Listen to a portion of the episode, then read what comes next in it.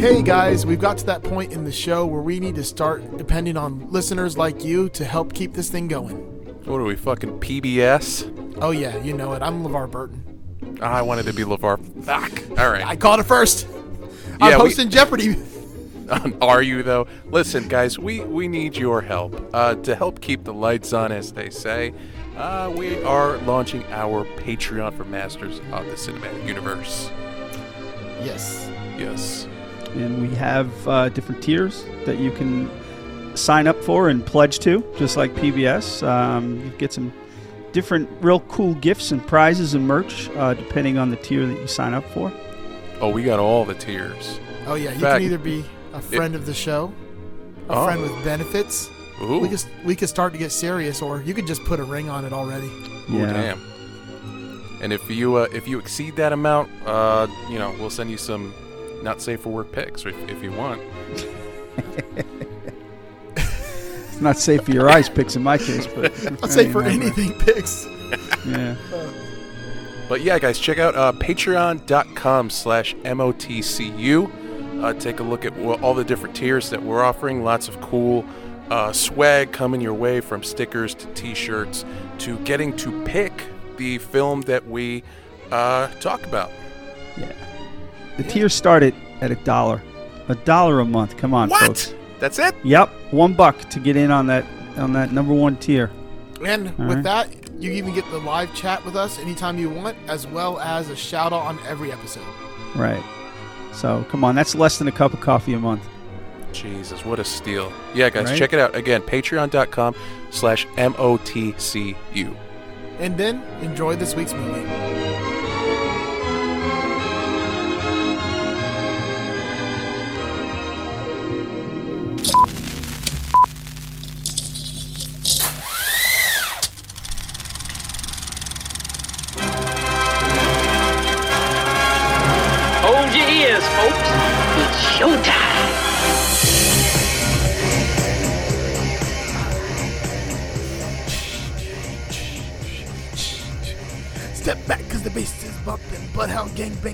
Sorry. I shouldn't be singing that. But I'm Joe. Welcome to Masters of the Cinematic Universe.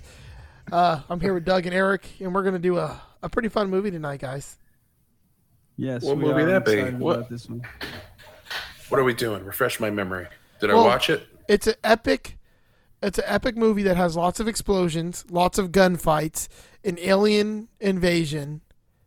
Um, and it's a summer Two different kinds blockbuster. of alien invasions. Yeah, and it's a summer blockbuster. Can you guess what movie it is? Independence Day. No. Welcome to Earth. Nope. Earth. Yeah. Uh, Mars Attacks. Oh, No. we already did that No, we one. did that we one. did that one. Cook cows. Uh, Day the Earth Stood Still. Let me tell you though, if you don't remember what movie this is, they will remind you at least like seven or eight times throughout the movie. I know. Yes. M- many different characters will remind you. yep. We're not doing the first. We're not doing the second. The third. Not even the fourth. No. We're doing the fifth element. Exactly. Yep. The supreme being. Earth, water, wind, fire, heart, Captain Planet. That would have This been. A, movie came out when uh, Bruce Willis still had hair. I know. He looked young. Yes. Um, Yeah. But anyways, Yeah. I mean, this was this was pre Armageddon and everything. Yeah. But before God. we actually get into this movie, um, let, let me just tell you for anybody who's had this earworm stuck in your ear since we've started the show, the intro, like that music, the song I was singing is actually the song it came from, and it's called it's called "Boom" by the Bloodhound Gang. Just in case you had that stuck in your head, um, because every time I hear the song, I, I know I have to do the intro, but I want to start singing it. So I just want to get that out of the way in case this is bo- bothering anybody. Like, what song is? I recognize this, but I haven't heard this in 25 years, and even then, I wouldn't really heard that much. It's it's I called only know the Bloodhound Gang from Howard Stern because the the lead singer was an intern there. Jimmy Pop Ali. Yeah, yeah. He so Yeah. He, he used to be on Stern all the time when he was there. So And then after, once the Bloodhound Gang hit, and and of course the uh, hold your ears, folks. It's showtime. You know that's from right. no. It's from Blazing Saddles. Oh right, duh. Yeah, that's true. That's Cleavon Little. Yep, that's that's right when they're getting ready to uh, go and run through all the other movie sets. Yes, exactly. Um, Exactly. So if anyone has ever been wondering where the intro to the show came from, I kind of just stitched together a couple things I liked. Yep. Um, and you did a great job. I totally dig it. Thank you, thank you. And when we get the cease and desist, I won't change it. I will just say "fuck you." Somehow, I think the guys in the Bloodhound gang would appreciate it. Uh, I'm just Yeah. assuming at this point, but I- I Um, don't think they'd have a problem with it. I don't even know if like they're allowed to. Like No, exactly. they've got their own legal problems know- to worry about. We don't know what state they're in as a group or individuals at this point. yeah, I know um, from one of their songs they're not allowed to go to New Jersey. yeah, probably. He clearly states it in one of the songs, but nowhere in New Jersey that's the only place we can't go. Yeah, yeah. Um, so, what's new, guys? Um, uh, I am prepping for a possible tropical storm tomorrow. I doubt it's going to be as bad as they have said because we haven't had one up this way in a very long time, like 30 years. So the news people are all excited about this thing, and I don't know if they're overblowing it just to get the juices flowing. But in any can- case, I had to prep for that today, do the grocery shopping, and you know, lock things down. I can give you some um, some hints if you need them, like how to like really survive it. Okay. If you really want to prep, this is what you first thing you need to do. You need to go to your car, Mm-hmm. put all the windows down, and turn the air condition all the way up, and drive around for at least an hour. that way, you can become a Floridian. Excellent. Um, yep, because that's the goal of every masshole is to become Floridian. Apparently, it is because they all fucking moved down here. No, that's true. No, listen, Um, the, the we're just yeah, we, So yeah. you said you went to the store to buy like preparations. What did you buy? Oh no, nothing crazy. Just like Yeah. actually Preparation H. yeah, preparation H. No, It's no. What stuff. what did you buy? I need to know this because this is important. I, I got some white bread and some bologna because that doesn't have to be cooked. And you know, I don't think we're losing power, but you know, Oh. there's some snacks like that to have. You and, missed- uh, There's there's only one item on a hurricane shopping list. what's that? Beer. Alcohol. Yeah, alcohol or beer. Yeah, no, I've got a, I've got a sixer in the fridge. That's Oh, fine. six. That's Right, no, That's just to watch me, the- that's, that's more just- than enough. that's all. what- That's what you do when the storm's like in the other country, like on the way here, and it's blowing the weather guy over, No, and then he we've started al- we've out also there. Got some, we've also got some wine. What's the guy's we have name a little for the Weather less Channel? wine after Jim, last uh, night because that was bad. Jim Cunningham or something like that, or Jim, uh, the guy from the Weather Channel who goes out before every hurricane and basically works. Cantore, Jim Cantore. Jim Cantore, yeah, and he has his little blue windbreaker on, and it starts blowing him sideways. And then you realize Hey, if that takes guy's jacked, man. You don't want to fuck with him. if he takes two step forward though, he'll be like, literally inside of a uh, Yeah. a, a he covered area. graduated from my son's college, actually, in New Hampshire. Oh, he's shit. An, he's an alum from Lyndon State College, where my son Tim went. You know, I really like watching the Weather Channel. They have some good programming. I don't have the Weather Channel. I can't watch it. Um, it's pretty good. I notice it's always Yeah. him and this one blonde chick, and then the blonde chick just tells awkward stories about her life that she probably shouldn't tell.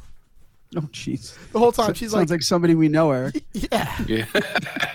she's like, I wonder oh. why you why you, why you like it so much. That's Joe She's like- it. He's like, I am. It's my Like, soulmate. There. She'll be like, um, Joe, this is just is the most old man conversation you've ever initiated, Joe. You're Yeah, like, I really like the. Weather Channel. Oh, the Weather Let's Channel's great, dude. and, you know. no, the chick will be on there like they'll be like they'll be joking around like in their studio, and like Jim's over there talking to her, and she's like, ah, I remember that. That's like the time I lost my virginity in the back seat of a Volkswagen. And like she'll say some shit. shit like that, and you're like, "What did she just say?" Okay. All right. Like, Whoa. you know, she's like, seriously, she'll say the most like weird, inappropriate things that like no one asked. Give Yeah. it. A, I'm telling you, watch That the is- Weather Channel. It's pretty interesting. That's awkward. That's awkward. I'll have to give it a shot. Yeah. Uh, So what's um, new with you, Eric? yeah. Uh, well, today I did uh, a panel for the superhero project, so that was fun and emotional. It was about an hour, and it's always, you know, whenever I do stuff with them, it's it's. Uh, I'm an emotional person anyway, so when she starts showing slideshows of kids with with pictures, and it, it gets me. It gets me. All right, Uh, so you need to you need to describe this for me. What is the superhero project? All right, so the superhero project was started by this woman named Lisa. Um, and uh, basically, in a nutshell, she works with sick kids, kids with disabilities. Um, she interviews them, and what she provides the artists with are these interviews. And it's basically like if you could do anything, uh, if you could have any powers, what would they be? What would your costume look like? What would you do? And when we get these interviews back, they are I mean, I cry every time I get one, man, because not only are these kids so like too. creative and and Yep. you know, but it's always it's always selfless. Like Yeah. the shit that these kids are going through is unimaginable. Yeah. But they'll come back with like, you know what my power would be? I want to be able to levitate heavy things so that my grandma can find her car keys. Holy you know, crap! Yeah, I'd be a blubbering mess, dude. Like I couldn't even do if I could do the art, I wouldn't be able to because it would be covered in tear streaks. like, well, it's it's more it's more pressure than I have with any other thing I do oh, in art, sure. any other I'm commission, sure. because it's like you want to get all those little details right. Yeah, and uh, and we're encouraged to write letters, you know, hmm along with the art to the kids. And I always just kind of say, like, look, this was an honor to do, and I hope that when you look at this, you see yourself the way we all see you, because we think you're real life superheroes. So Hell yeah, they are. yeah. Hell yeah, man. So I did that. And the only other thing that's new, I'll tell this story quickly to sort of change course.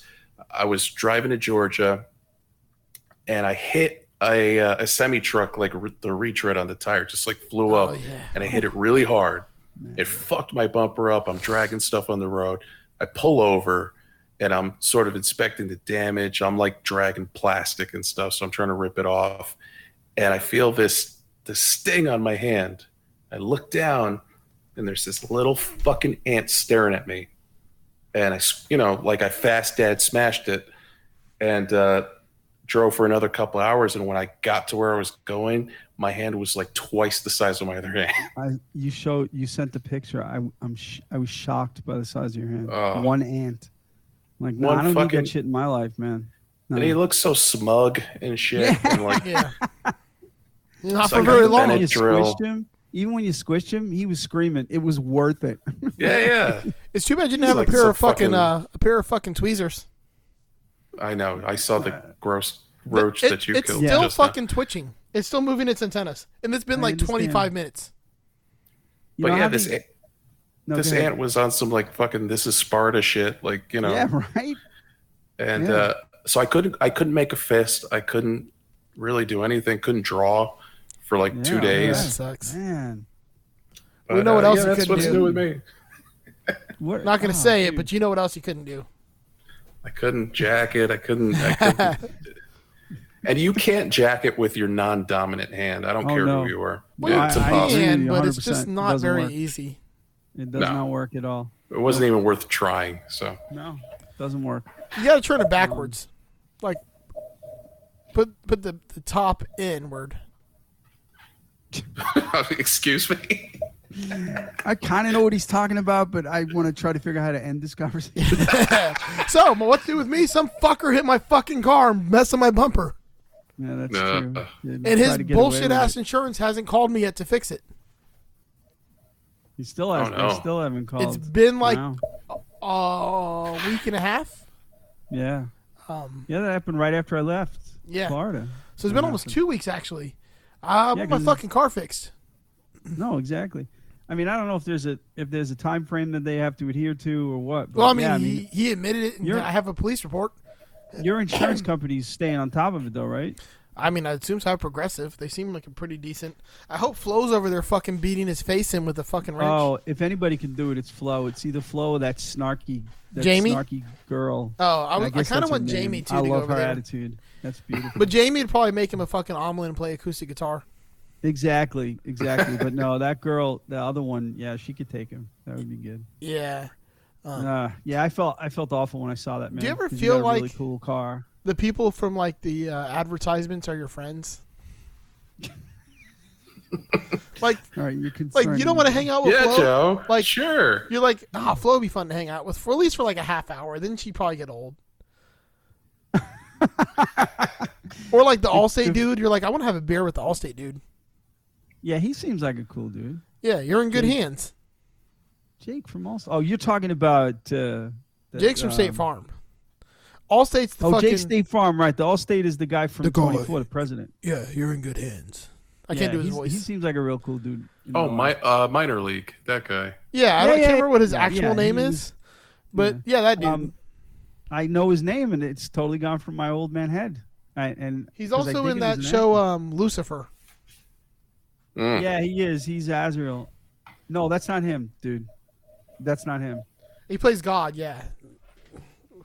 Which I'm not even oh, gonna. Oh, he plays God. You're right. He doesn't play. He plays God. You're I'm not absolutely gonna get on this, but somebody did tell me, like someone was telling me about this show. Like I had never seen it, and they're like, "Oh my god, do you know who plays God?" And I was like, Morgan Freeman, because like that's the first initial response to anybody who ever asks you, do they play God?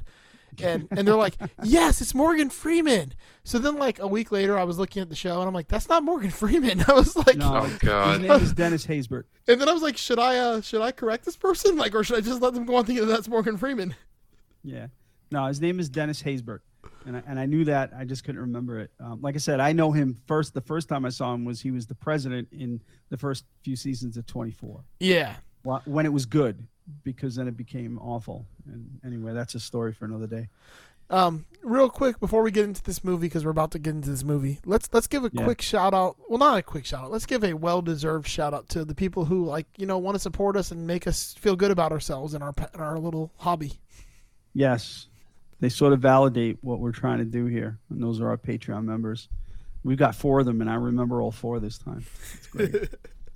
um, so we want to we want to give big thanks to Hannah Christ, who's our our Yeah. founding Patreon member. She she's a rock star in, in my personal life and in our Patreon life. Uh, we've got my good friend uh, Peter Bianco, uh, really cool dude, Pete. Thank you for the support. Um, we've got Mr. Brian Gower, who is also another rock star, cool dude, uh, co-host of the Tone Jerks podcast. Please check that out. And then we've got Robert James Smith of The Cure, Yeah. believe it or not, is our big swinging dick donator. Whenever I'm alone with you, you make me feel like I am free again. There you go. Yep. So yeah, so those are our Patreon members, and they definitely help keep the show going, um, both financially and motivationally. It's really cool that people who who think enough of you to to give a little bit of their hard-earned money Yep. uh, to help us continue this thing. And, uh, you really too cool. can become a Patreon if you'd like to. Yes, that would be wonderful. You can go to patreon.com backslash M-O-T-C-U. Yeah. I mean, look, if you watch those Sarah McLachlan, you know, animal uh, commercials talking about, you know, Oh my God, from now on, when we do the Patreon, I'm gonna play from the Eyes of the coffee Angel. week. You can you can donate a cup of coffee a week to us. That would be really cool. I'm so You know, seriously from now cents. on gonna put in the ass. of an angel. Well, you know, we should we should cut a new commercial for uh, Patreon. We really can use that should. song. That's Yeah. true. Although Yeah. Please you know, give. I, I did say that I was gonna be um, uh fucking my mind's Geordi La Forge. Uh, God damn it, LeVar Burton Yeah, exactly. hosting Jeopardy. It looks like he might be getting his chance. I hope Yeah, so, well, they keep- man. They're dropping like flies over there in, in Jeopardy. Jesus. Yeah. Yeah. But but yeah, as far as Patreon goes, man, like it is really cool of you guys to to have supported us in that way. And uh, you know, it's uh I don't, I don't know what else to say about it other than Yeah. thank you and we'll the selling point for our podcast at this point is consistency, right? Like Oh, there's yeah. a billion podcasts out there. A lot of them fall off after a couple of episodes. We are nothing if not consistent. Yep. Exactly. Um, there are X amount of you out there, and we know that four out of that X give us money. Yep. And we're looking how for about the other- fifth. the other group. All right. I can't beg any more than that. Let's We're, we're looking for All the right. fifth Patreon. Yeah. Maybe you'll get something special if you're the fifth. Damn it, Doug. A little more special, just because it's like that's a key number. It's five, and then we can build from there. How about Yeah, that? because if you're the I have no idea what it is but you know, I'll call you. God, he's not Paul Blart at all in this episode. He's not segueing. no. I set you up so perfectly. At this point, Joe, at this point, it's like the running joke. I'm gonna fuck up the segues every single time. but I do have to admit that in this case, I didn't plan on that. I was just being me. The fifth Patreon, the fifth element. Exactly. So God, yes, nailed it. Nailed it. I got it. And, Killing it, yeah, Chan. So as, as mentioned, we are we're going to talk about a great film. Uh, I selected this one because it's definitely one of those when it's on, I watch it sort of movies. You know, when you flip the channel and you see it on, no matter what part of the movie you're on, Yeah, it's so for good. me, it's it stays on that channel because I dig it so much. So, The Fifth Element was released on May 9th, 1997 in, in the States. Um, it it had pretty good critical reviews and it did okay at the box office. It wasn't a killer killer, um, but it's just a really cool movie in a lot of different ways. Um, it's directed by Luc Besson. He's a, a French dude. Um, he directed it and he co-wrote it with Robert Mark Kamen. Um, Luc Besson, you might know from uh, the movie. His big breakout movie was Leon, the Professional, with um, that was actually Natalie Portman's first movie, I believe, or one of her first roles as a kid. Hmm. She becomes a kid. She's a kid hit person. She hangs out with Leon. Um, he wrote and directed that, and he also wrote the entire Transporter series. So he gave us all that good Jason Statham, and he wrote the entire Taken series. So he does have a very particular set of skills, and they're good skills. Ah, I see what you did there. There's my segue, baby. Right? It's not really a segue. It's more of a metaphor. No, no, no, but an analogy. So anyway, yeah. So I, I dig Luc Besson. it's, it's pronounced analogy. Yeah, analogy. Yes, exactly. Wow. Um, thank you, Robert Jameson. Cool. Um, Tobias Funke. so yeah, you know, the, just on to, to touch on top. I mean, there's a multitude of reasons I dig this. The story is cool. It's it's very well paced, but it is one of the most stylish movies in the science fiction genre in my in my eyes. Um, as far as the costuming and um, the the music and just everything about it. Um, Luc Besson set out. He didn't want a sci-fi movie that was typical of the time with dark corridors and dirty, grungy shit. He wanted everything to be bright. He wanted most of the action scenes, if not all of them, to be shot during the day. 'cause he wanted everything bright and colorful to counteract the craziness that was going on on screen. And he did it. He succeeded from start to finish. Um, it's just really, it's just such a stylish, stylized movie. I mean, he he used, um, I think his name is Paul Marc Gauthier. He's like a world-renowned clothing designer. Like he's up there with like Ralph Lauren and that whole crew. He designed all the costumes for this movie, like down to the point where with the with the scene we'll talk about later in, in the lobby of the cruise ship, there were 500 extras in that scene. He personally went over all 500 costumes to make sure they looked the way he wanted them to look. Holy shit. And that and that, but you can see the result of that in this flick, like in in every scene. Yeah. You know, my, my parents asked me about this movie because I was watching it today at their place, Right. and I said, "Oh, it's uh, it's like fun Blade Runner." Yes, hundred percent, exactly. Like not right, non-emo Blade Runner. That's Yeah. exactly what it is. I, I like Um, it's yeah. like I can imagine the picture. Room. All right, all right. So, have you guys seen you know the Mummy? All right, cool. So take that, toss in a little bit of Super Mario Brothers, the you know the movie. Let's throw in some Star Trek for good faith, a little bit of Independence Day. We want a guy who kind of reminds me of Nicolas Cage, but you know we don't really want to fully go Nicolas Cage. Yeah, Um, and don't forget, there's some there's some Star Wars in there. Oh, there is some Like Star there's Wars. there's a character that's basically just Obi Wan Kenobi in this movie. Yeah, he Oh, basically man, is Obi Wan. that's in my notes, dude. it's in my notes. Yes, exactly. And there was one specific scene where he is Obi Wan Kenobi. I mean, Yep, it yeah. really is. You know? I mean, this, Yeah. but like, you can't get past the Super Mario Brothers aspect of this. Oh no, absolutely no. It's a fun ride. Exactly, fun Blade Runner is a perfect way to sum this up, and and it's it's not mo- it's not in a mocking way. It's it's just that good. So, Yeah. Uh, so all right, so the the movie opens with a quick shot of the Paramount lady, you know, the statue lady, and there's some ominous sort of. It's not even music; it's just sound underneath that logo, and it fades into something flying across the screen. It's kind of hard to see, but we're in space and you know the the the sound starts to evolve into some ominous music, and then um, you know as the camera sort of pans up in space, the title pops up, The Fifth Element, like over this distant galaxy, um, and it's a really cool effect. Um, we then shift to a scene of Earth from orbit. Um, and it's not the whole Earth. We're sort of like in orbit. The camera's in orbit going around Earth. And then we catch a glimpse of a, of a, a ship, a starship that's orbiting Earth. Um, that sort of fades out and fades down to a shot of the desert with a temple in the middle of the desert. And it tells us that we are in Egypt in 1914. Uh, so that's when the movie starts. Uh, we get a shot of a child riding a donkey towards the temple. Um, he's bringing water to the crew that's working there, and there's a bunch of kids in the temple are all cheering this this kid on the donkey because he's bringing them their snacks and water. Um, he drops off that stuff and he goes inside to see his other little kid friend, um, you know, Aziz. We're going to learn quickly. And He's, sorry? uh, he's ba- yeah, Aziz. I'm sorry. Um, he's basically asleep at the wheel. There's no other way to describe it. He's there to, to use a mirror to provide light to the archaeologist in there, and he's fallen asleep and he's fucking up the job. Um, so let's uh, roll that first clip, Joe. Aziz, light! Aziz, light. Good.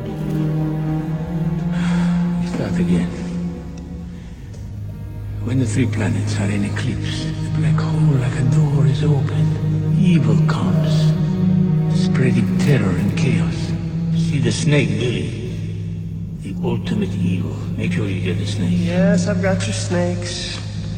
The snakes. So when is this snake act supposed to occur?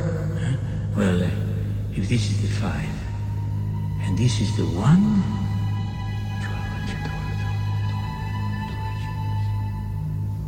every 5,000 years. So I've got some time.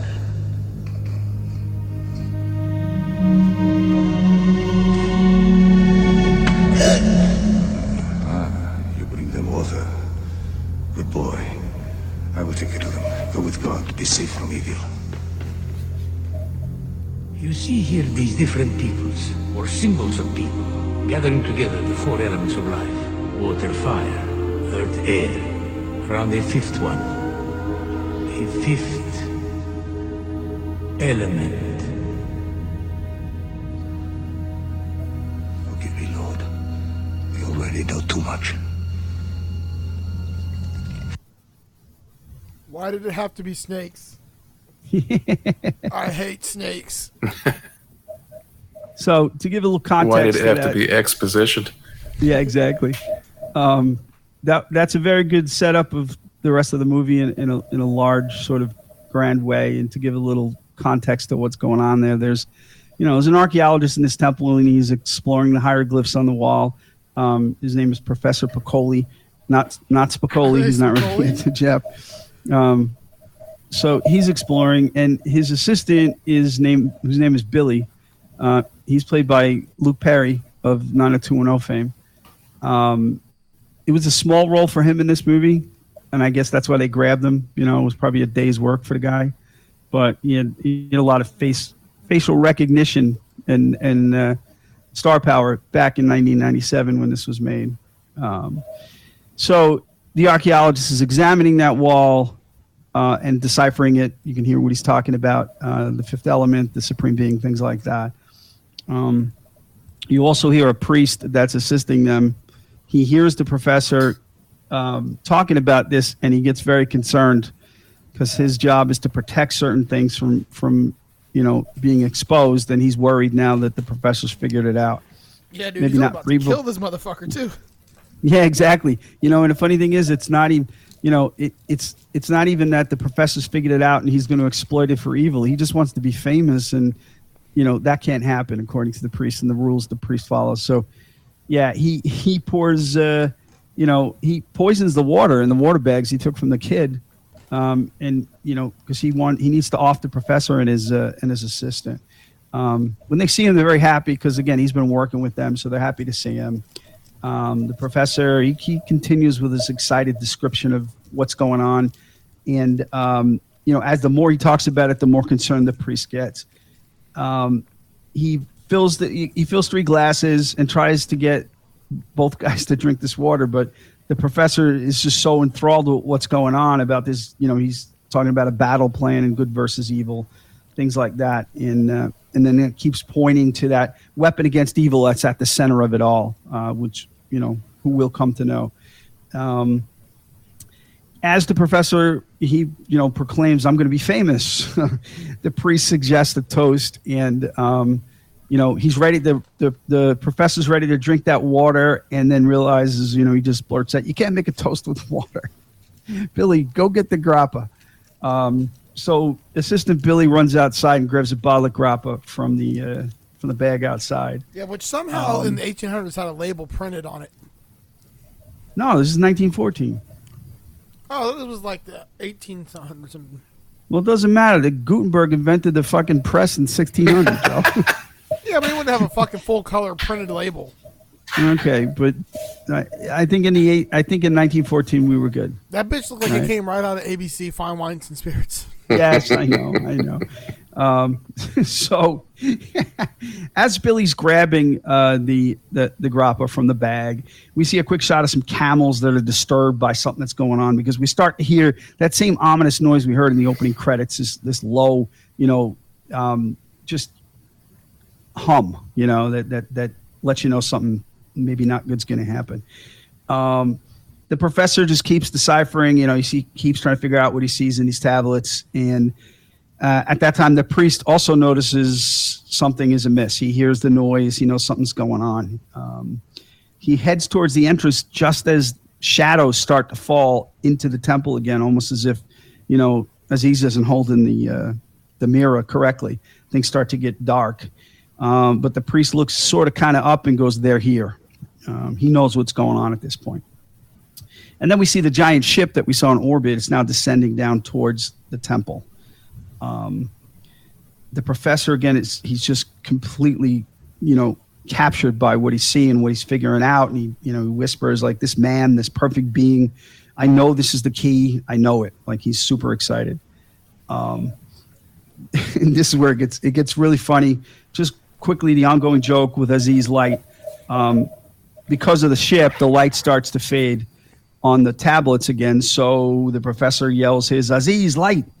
Um, just as the light from the there's portals in the ship's door, light blasts through these portals and lights everything up. And you know his comment is much better. Thank you, Aziz. Yeah. And Aziz has no idea what the fuck's going on. He's looking down at the mirror. He's this little kid, ugly little dude. By the way, he's a funny looking dude. Anyway, um, yeah, I hope Aziz grew up okay. That's all I'm saying. all right. Uh, yeah, so he he's he Aziz is confused by this. Um, so this ship's door opens up, and um, as these these beings are coming out, who we who we learn are uh, Mondoshawans, they're called. Um, they start coming out of this ship. The priest looks at them and says, "My lord." So we kind of understand now this is who he's serving. We don't know their purpose yet, whether they're good or evil, but he's serving these these beings. You know, they are very large, gigantic, even round, duck-like. They look but weird. They, they're they're encased in, in in armor almost. So we don't know what they look like in the inside, but the armor on the head is sort of shaped like a duck, but they're giant and round, and they walk very slowly, but they're big. My like Um, thought when I saw these creatures was like, how could they possibly? What are the mechanics of them wiping their own asses? Because it doesn't. no, look exactly. I know. I know exactly. Maybe they're like the fucking North Korean guy and they don't shit. Yeah, they transcended that. They they don't have a holes anymore. Um, I buy it. yeah. So as they're exiting the ship, Billy is like he's in a corner. He's sort of cowering, but he's not. He's very focused because he's a sketch artist, and he's trying to s- sketch what he sees, you know, on his sketch pad. Um, so now we get another clip. I'd like you to run, Joe. Thank you. Father, this is the most unbelievable thing I have ever seen, don't you think? Ah, ah, ah, ah, are you German? Lord, I know he was about to discover everything. But there is no hurry. I was there in time. And those before you have served us well. But war is coming. Stone's not safe on Earth anymore.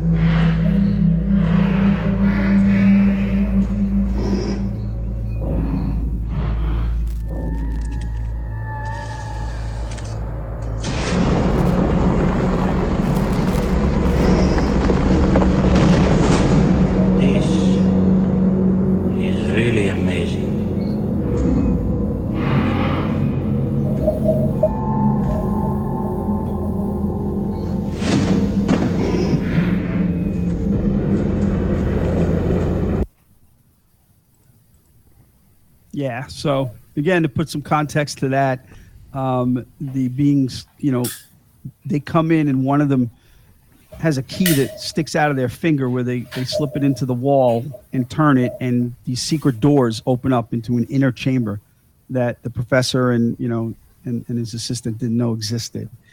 Um, it's kind of funny when you know so in the beginning of it when the prof- professor turns around and he sees these beings and, and his first comment is uh, are, are you german Yeah.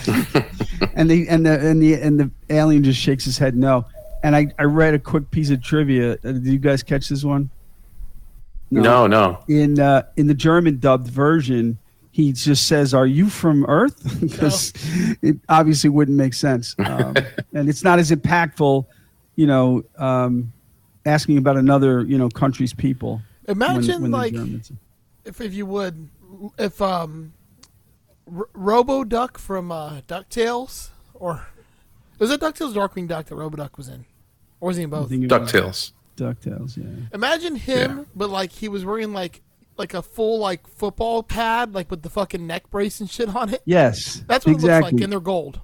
but gigantic. Yeah, Yeah, it's just you know, and and legs too short for the rest of the body. they, it's just kind very of wobble odd. like the fucking uh, Goombas in Super Mario Brothers.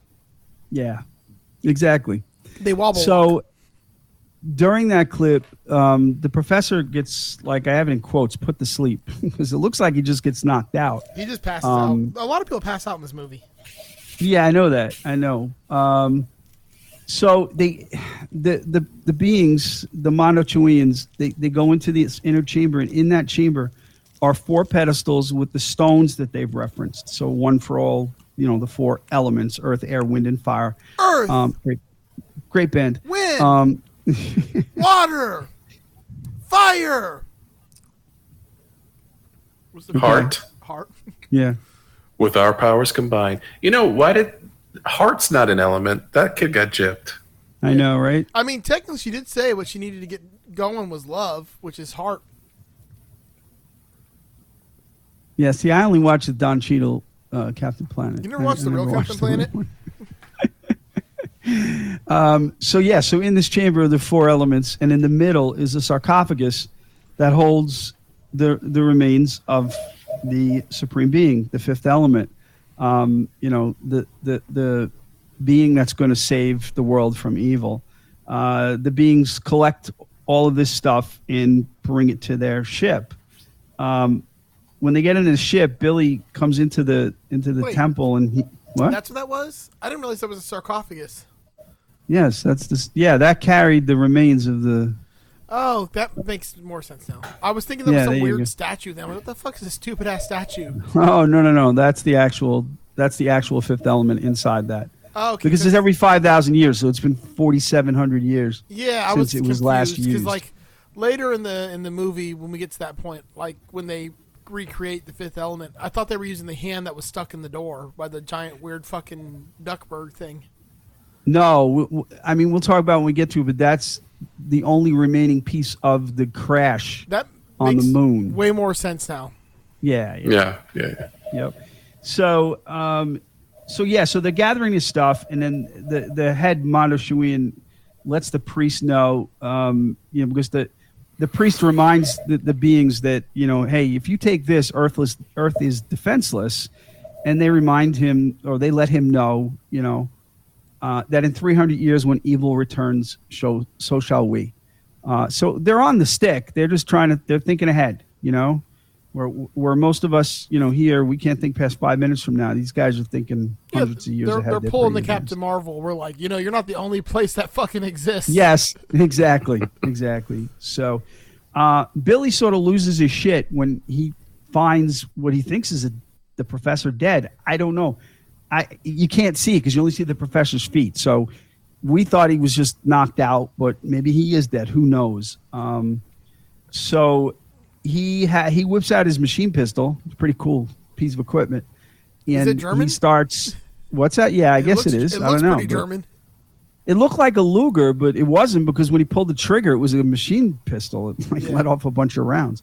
Um, so anyway, yeah. So he he starts, you know, he's pissed off at the, these beings because he thinks they killed his his you know boss, and he starts stepping back because he's panicking at the same time. He trips over a satchel and the gun goes off.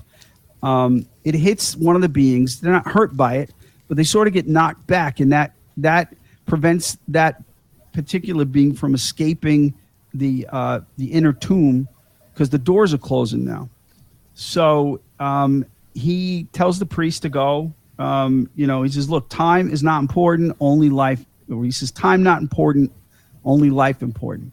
Yeah, because that dude was walking like you and me at Disney World. Like he just he, he couldn't get to that fucking door fast. You're absolutely right, man. The priest was Joe, and yes, we were the Mondoshawans. That's very true. Um, so yeah, so he just instructs the priest to listen, keep doing what you're doing, take your knowledge, pass it on to the next priest, and so on. And in 300 years, we'll be ready for this. Um, the door closes on the being's hand and crushes it, and as that happens, the key used to open those doors pops out of its finger, and the priest takes it. See that, okay. and that's the hand that I thought they used later in the movie.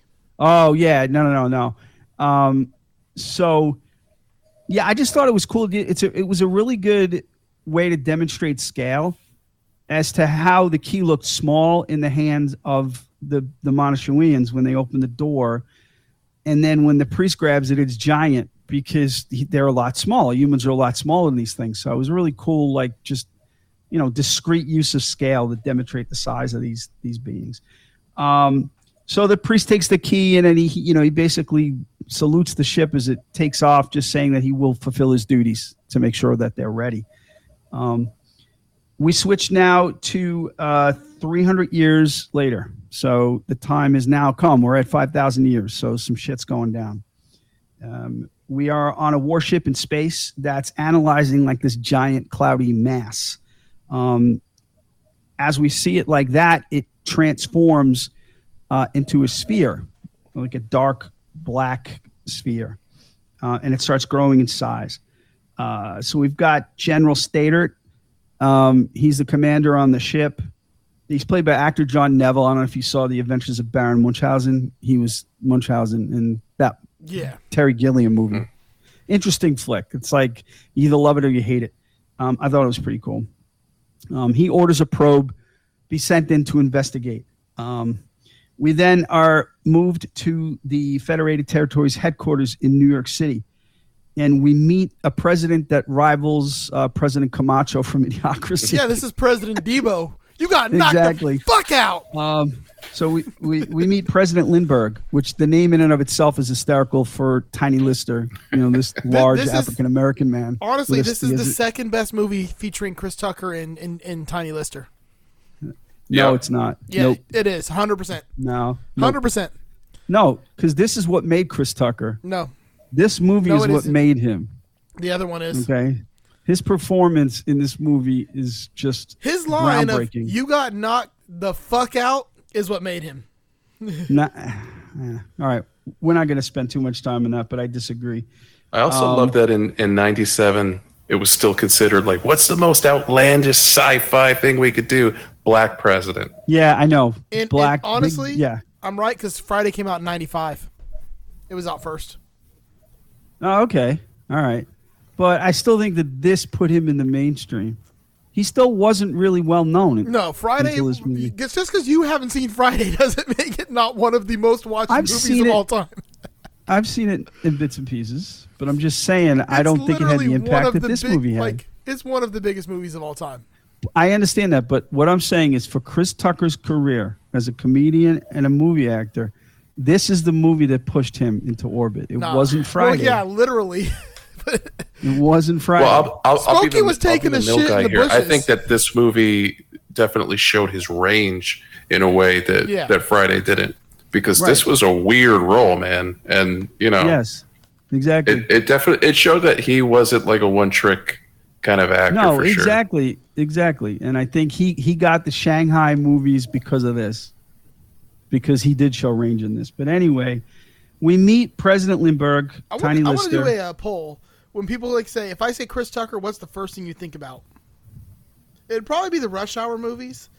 But I, I Oh, it's definitely the Rush Hour movies. That's what I meant. I didn't mean the Shanghai movies. I meant the Rush Hour movies. but I think it's. it's I think that's probably gonna be first. Well, it depends on where you know. In Florida, yeah, I think Friday would take over this because this is high highbrow for Florida. I love that take. I mean, Sorry, but you know, up where I'm from, I think it would be this movie. Um, because you know there, there are a lot of solid racists up here too who would never watch Friday. Uh, I'm that, that has more to do with it. Yeah, I know. Look, hey, we're Yankees. We invented it. Okay. Um, But me, I love this movie. Like I absolutely love this movie, and I'm still putting Friday higher. okay. And you know what? I, I promised I'm going to watch Friday. So Yeah, 'cause we're that could do it change it for me. It could change for me, but I, you know, my- you know that I'm going to view it differently actually- than you have. My dad wants was to be a guest on the show, and he wants to do Friday with us. Okay, I'm up for it, man. Let's do it. All right.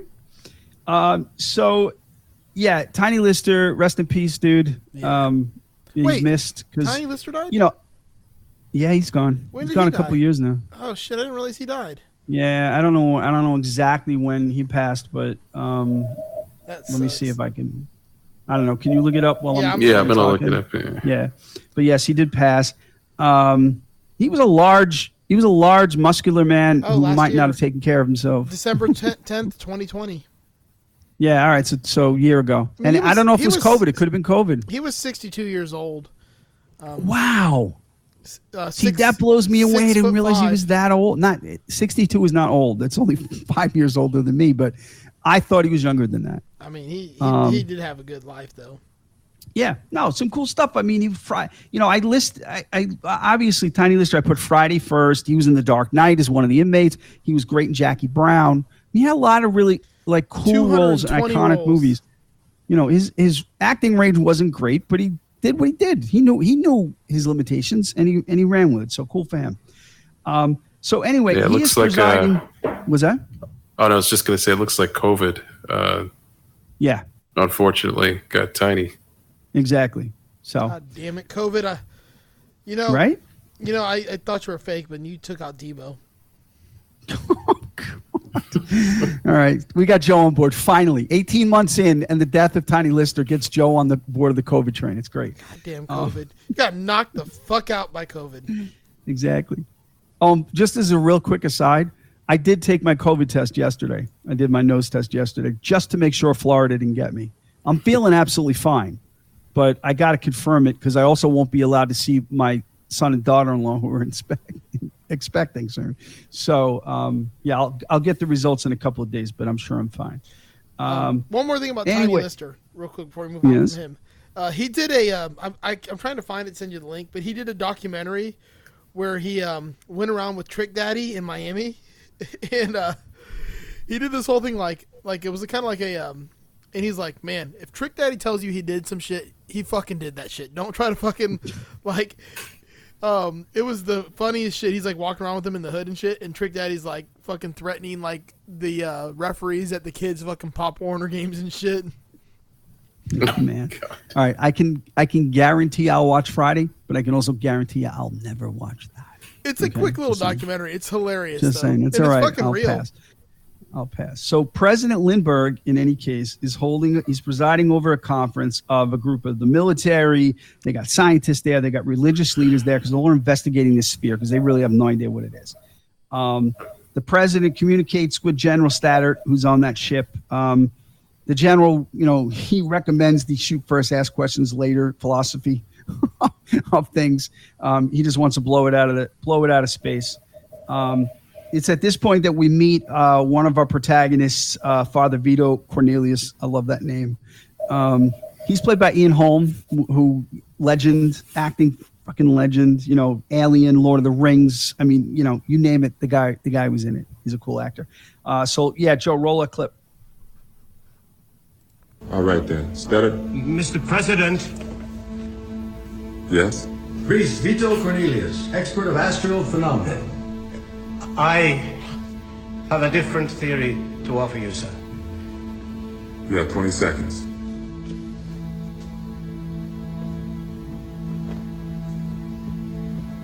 Imagine for a moment that this thing is not anything that can be identified because it prefers not to be. Wherever there is life, it brings death. Because it is evil, absolute evil. One more reason to shoot first. Evil begets evil, Mr. President. Shooting will only make it stronger. Probe attains objective in five seconds.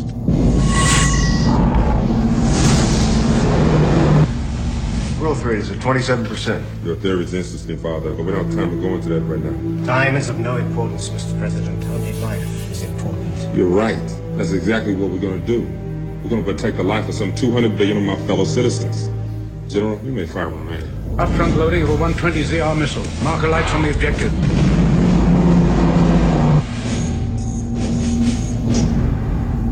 Its structure has just solidified on the surface. I think it's anticipating the attack. Anticipation denotes intelligence. The most terrible intelligence imaginable, Mr. President. 120 loaded. The ship is in combat formation. Missiles are loaded, Mr. President. Staedert, Yes, sir. I have a doubt. I don't, Mr. President.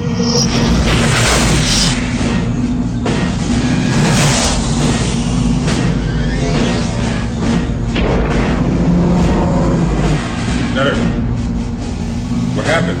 Staedert, can you hear me? Staedert, what happened, Staedert? Did you destroy it? I'm about to, sir.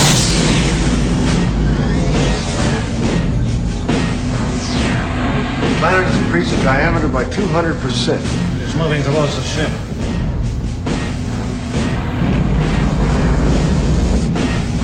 What, what do we have that's bigger than 240? Nothing, sir. Staedert, do you hear me? Get out of there.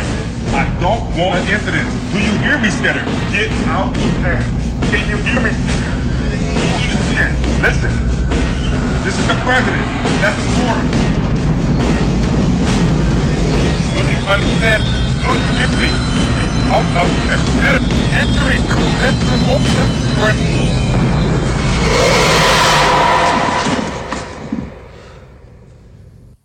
All right.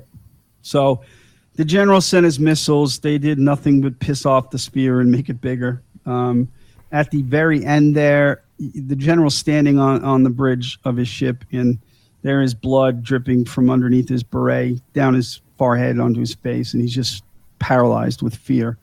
Um, that noise, that TIE fighter type noise you hear at the end, is a gigantic, uh, smoky skull. Um, Yeah. You know, basically engulfing the ship. Um, you know, it comes right at you. So, you know, it's it's pretty intense. So the ship is wiped out. So you know, the the Federation now knows the Federated Territories now know that, you know, shit's getting fucked up. They got to start preparing for this.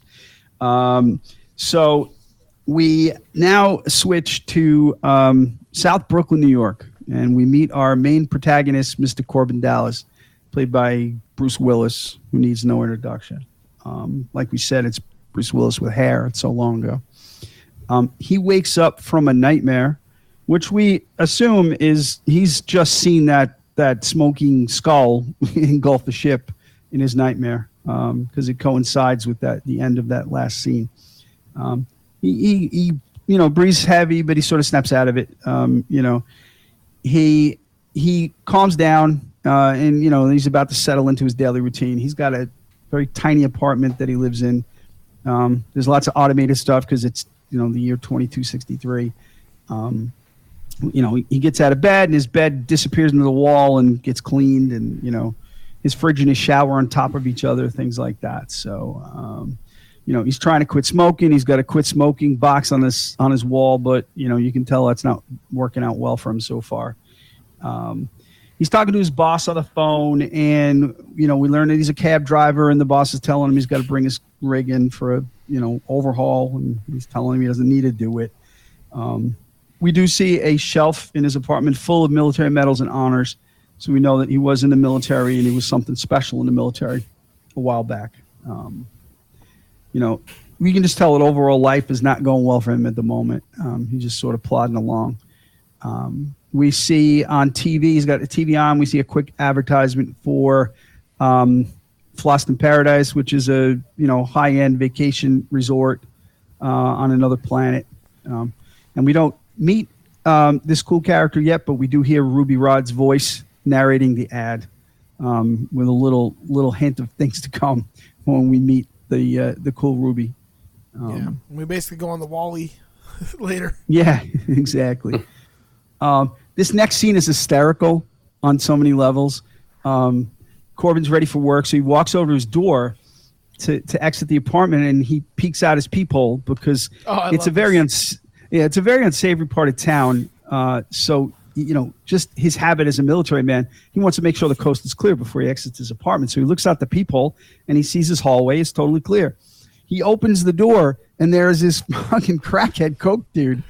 He's so jacked out of his mind. He's wearing a hat with a picture of the hallway It's on the fucking best thing ever. the guy's holding a picture up to his people and you know he's just he looks at he looks at korben and goes give me the cash just keeps saying the cash give me the cash. And he's holding his big fucking gun with spikes on it and everything.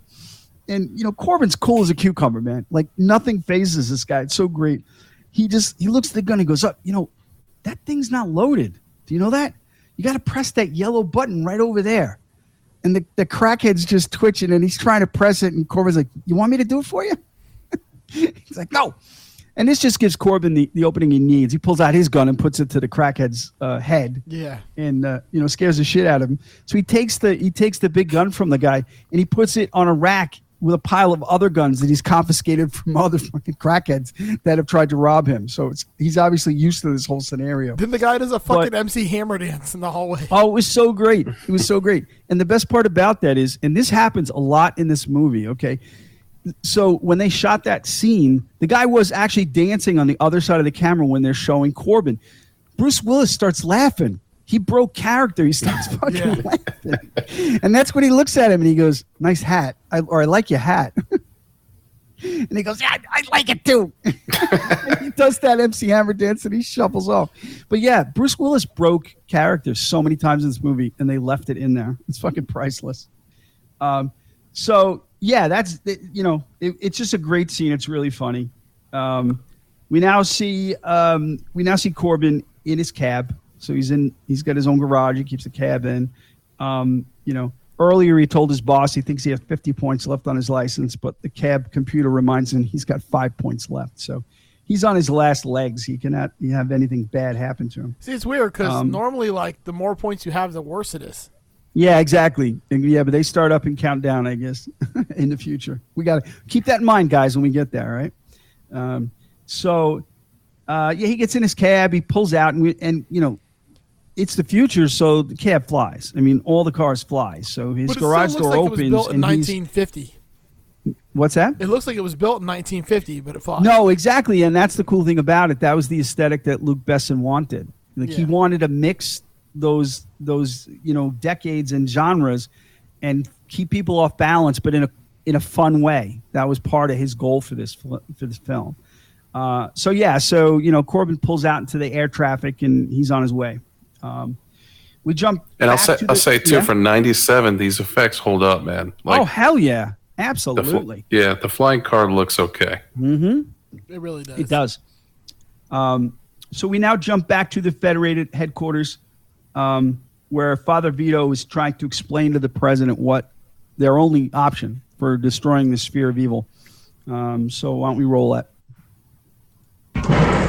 You have 48 hours. That's the length of time it needs to adapt itself to our living conditions. And then? And then it will be too late. The goal of this thing is not to fight over money or power,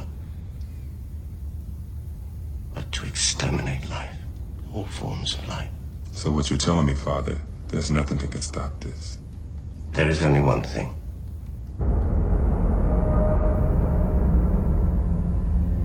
The Mondoshawan have in their possession the only weapon to defeat evil. Four elements gathered around a fifth. The supreme being, the ultimate warrior, created to protect life.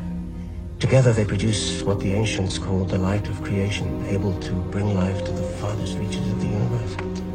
But if evil stands there,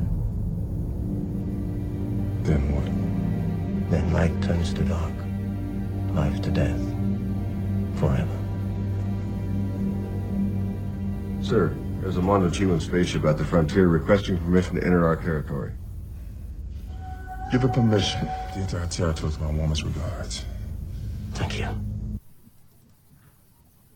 All right, so that's a good little explanation as to what the goal of this whole, you know, the whole movie is. The focus of our our heroes and our villains as to what they're trying to accomplish. Um, so, on that note, uh, we've hit about an hour, so we're going to take a break and we'll be right back, folks.